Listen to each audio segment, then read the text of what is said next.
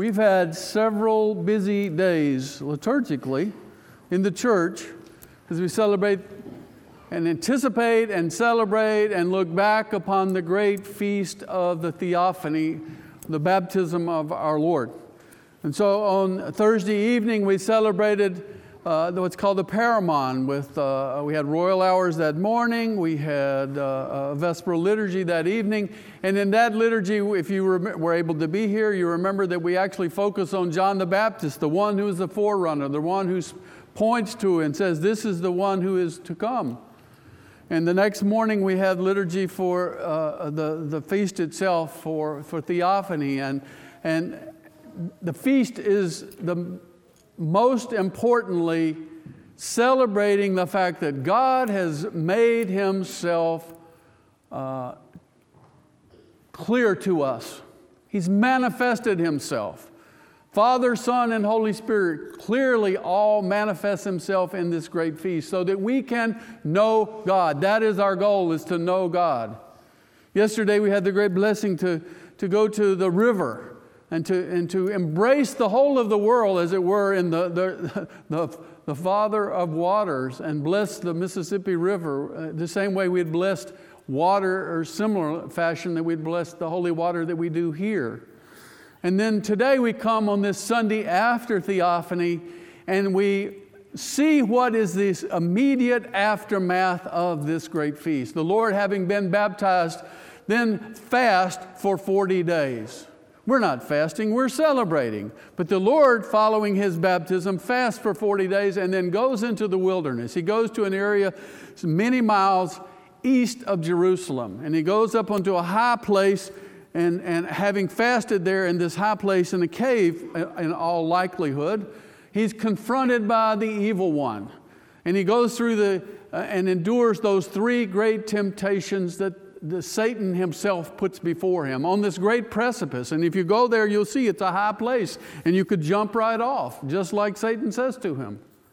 But he refuses. He meets that challenge. And having met that challenge, having fasted in preparation for that, now he begins his public ministry. And so we see this, this in our gospel reading today. He goes north into Galilee, into a place that's been dark a place where there needs to be light. And, brothers and sisters, we're Galilee. We are Galilee. We have been Galilee, but we have seen a great light. We've celebrated a great light in our presence with the feast of Theophany. And, and we, by the mercy of God, have experienced, most of you here have experienced uh, uh, the deep power of the saving grace and mercy of our Lord Jesus Christ through the holy sacraments of the church, through the prayers of the church, through the ministrations of the church, by your own endeavor to, to grow close to and to know God, to pray your prayers.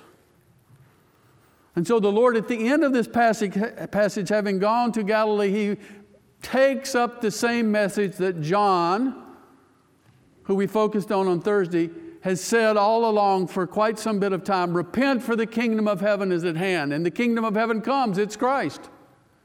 Christ is everything. For him, we, he is life for us. Paul says, For me to live is Christ. And the Lord takes up this message and gives us one simple command. And if you can never remember anything else from the scriptures, this is the one thing you should remember. And that's those first words that he preaches publicly. Repent, for the kingdom of heaven is at hand. Repent.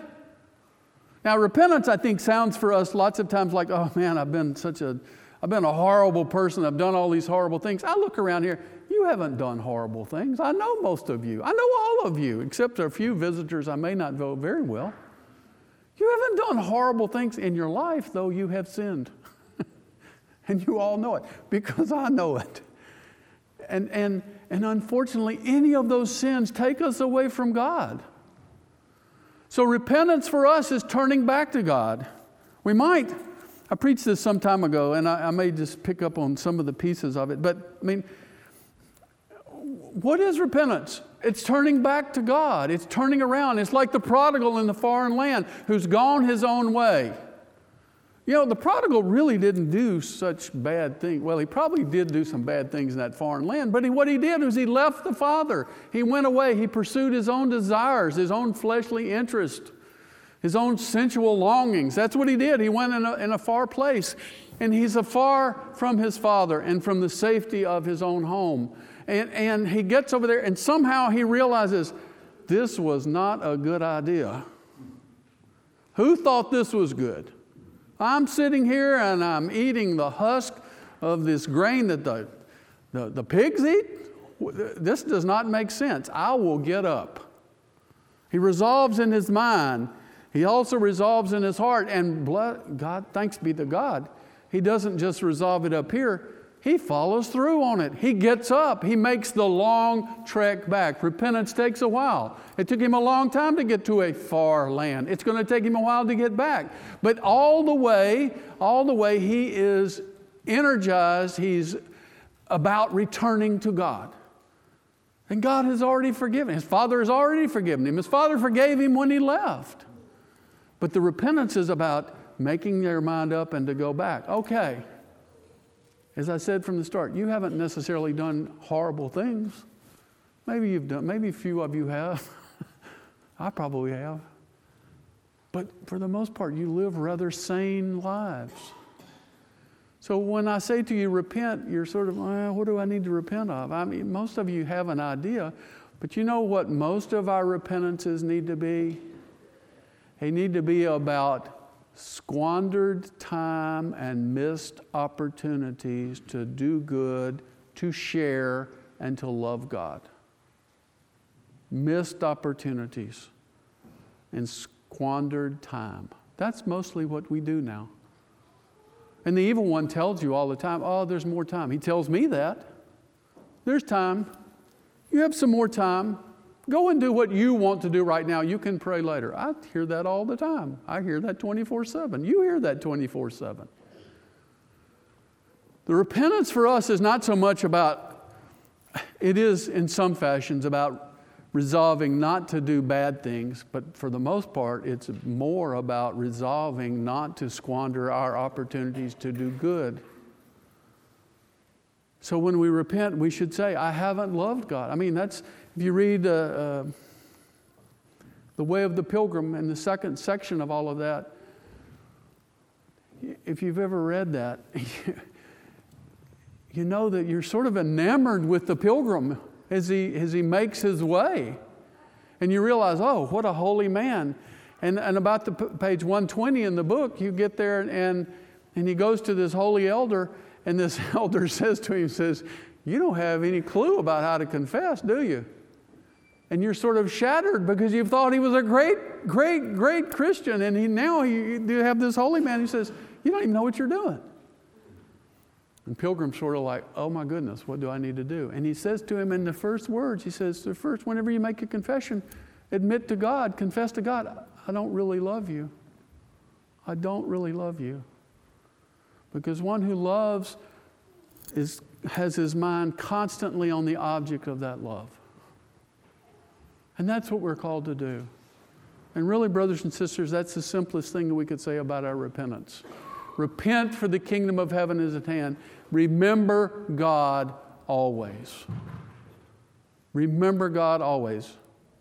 I'm not telling you you need to lie down on the ground and prostrate yourself for 24 7. You've got work to do. You've got things to do. You've got people to take care of. You've got tasks to take care of. But as you go, remember God. Begin your task with, Lord, bless this task end the task with saying, Lord, thank you for this. And when we fail to do all of that, repent. Say, Lord, I have failed again. Not with despondency, though. Never be despondent. How can you be despondent when God came in the flesh? He came to save you, He loves you. He came and He was baptized. He showed great humility for you and for me. Don't despond. Just admit your sin and start again repent, turn around, be like the prodigal. Get up, resolve in your heart, your head, and your heart. Remember God. Do what you need to do to do that, whether it's your prayers, your readings, whether it's your work. I mean, you do. We, we, look around here. Uh, we have all kinds of secular work. Make your secular work a work unto God. If you're a doctor, if you're a teacher, if you're a banker, if you're a, an administrator, if you're a, a, a, a laborer, If you're digging a ditch, let every one of those pushes of that shovel be, Lord, have mercy on my soul. And may this ditch be a good one for the people who need it. Use the things of life to make your repentance and draw near to God, for the kingdom of heaven is at hand. In the name of the Father, Son, and Holy Spirit, one God.